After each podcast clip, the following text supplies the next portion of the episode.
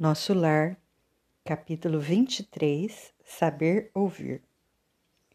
Intimamente lamentei a interrupção da palestra. Os esclarecimentos da senhora Laura fortaleciam-me o coração. Lísias entrou em casa visivelmente satisfeito. Olá, ainda não se recolheu? perguntou sorridente. E enquanto os jovens se despediam, convidava-me solícito. Venha ao jardim, pois ainda não viu o luar desses sítios. A dona da casa entrava em conversação com as filhas, enquanto, acompanhando Lísias, fui aos canteiros em flor. O espetáculo apresentava-se soberbo. Habituado à reclusão hospitalar entre grandes árvores, ainda não conhecia o quadro maravilhoso que a noite clara apresentava. Ali, nos vastos quarteirões do Ministério do Auxílio. Glicínias de prodigiosa beleza enfeitavam a paisagem. Lírios de neve, matizados de ligeiro azul ao fundo do cálice, pareciam taças de caricioso aroma. Respirei a longos haustos, sentindo que ondas de energia nova me penetravam o ser. Ao longe, as torres da governadoria mostravam belos efeitos de luz. Deslumbrado, não conseguia emitir impressões. Esforçava-me para exteriorizar a admiração que me invadia a alma. Falei comovidamente. Nunca presenciei tamanha paz. Que noite! O companheiro sorriu e acentuou. Há compromisso entre todos os habitantes equilibrados da colônia, no sentido de não se emitirem pensamentos contrários ao bem. De Sartre, o esforço da maioria se transforma numa prece quase perene. Daí nascerem as vibrações de paz que observamos. Após elevar-me na contemplação do quadro prodigioso, como se estivesse bebendo a luz e a calma da noite, voltamos ao interior, onde Lísias se aproximou de pequeno aparelho postado à sala, à maneira de nossos receptores radiofônicos. Aguçou-se-me a curiosidade. Que iríamos ouvir? Mensagens da Terra? Vindo ao encontro de minhas interrogações íntimas, o amigo esclareceu. Não ouviremos vozes do planeta. Nossas transmissões baseiam-se em forças vibratórias mais sutis que as da esfera da crosta. Mas não há recurso, indaguei, para recolher as emissões terrestres? Sem dúvida que temos elementos para fazê-lo em todos os ministérios. Entretanto, no ambiente doméstico, o problema de nossa atualidade é essencial a programação do serviço necessário, as notas da espiritualidade superior e os ensinamentos elevados vivem agora para nós outros, muito acima de qualquer cogitação terrestre. A observação era justa, mas, habituado ao apego doméstico, inquiri de pronto. Será tanto assim? E os parentes que ficaram à distância, nossos pais, nossos filhos? Já esperava essa resposta. Desculpa, já esperava essa pergunta. Nos círculos terrestres, somos levados muitas vezes a viciar as situações. A hipertrofia do sentimento é mal comum de quase todos nós. Somos por lá velhos prisioneiros da condição exclusivista. Em família, isolamo-nos frequentemente no cadinho do sangue e esquecemos o resto das obrigações. Vivemos distraídos dos verdadeiros princípios de fraternidade.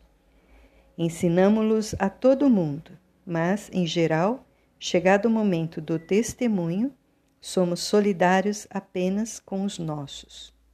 Aqui, porém, meu amigo, a medalha da vida apresenta a outra face. É preciso curar nossas velhas enfermidades e sanar injustiças. No início da colônia, todas as moradias, ao que sabemos, ligavam-se com os núcleos de evolução terrestre. Ninguém suportava a ausência de notícias da parentela comum. Do Ministério da Regeneração ao da Elevação, vivia-se em constante guerra nervosa. Boatos assustadores perturba perturbavam as atividades em geral, mas, precisamente há dois séculos, um dos generosos ministros da União Divina compelia a governadoria a melhorar a situação. O ex-governador era talvez demasiadamente tolerante. A bondade desviada provoca indisciplinas e quedas. E de quando em quando as notícias dos afeiçoados terrestres punham muitas famílias em polvorosa. Os desastres coletivos no mundo, quando interessassem algumas entidades em nosso lar, eram aqui verdadeiras calamidades públicas. Segundo nosso arquivo, a cidade era mais um departamento do umbral que propriamente zona de refazimento e instrução. Amparado pela união divina, o governador proibiu o intercâmbio generalizado. Houve luta, mas o ministro generoso, que incrementou a medida, valeu-se do ensinamento de Jesus, que manda os mortos enterrarem seus mortos, e a inovação se tornou vitoriosa em pouco tempo. Entretanto, objetei, seria interessante colher notícias de nossos amados em trânsito na Terra. Não daria isso mais tranquilidade à alma? Lísias, que permanecia junto ao receptor sem ligá-lo, como interessada em me fornecer explicações mais amplas, acrescentou: Observe a si mesmo a fim de ver se valeria a pena.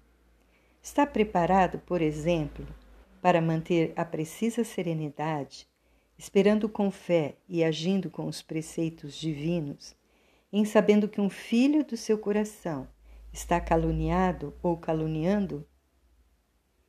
Se alguém o informasse agora de que um dos seus irmãos consanguíneos foi hoje encarcerado como criminoso, teria bastante força para conservar-se tranquilo?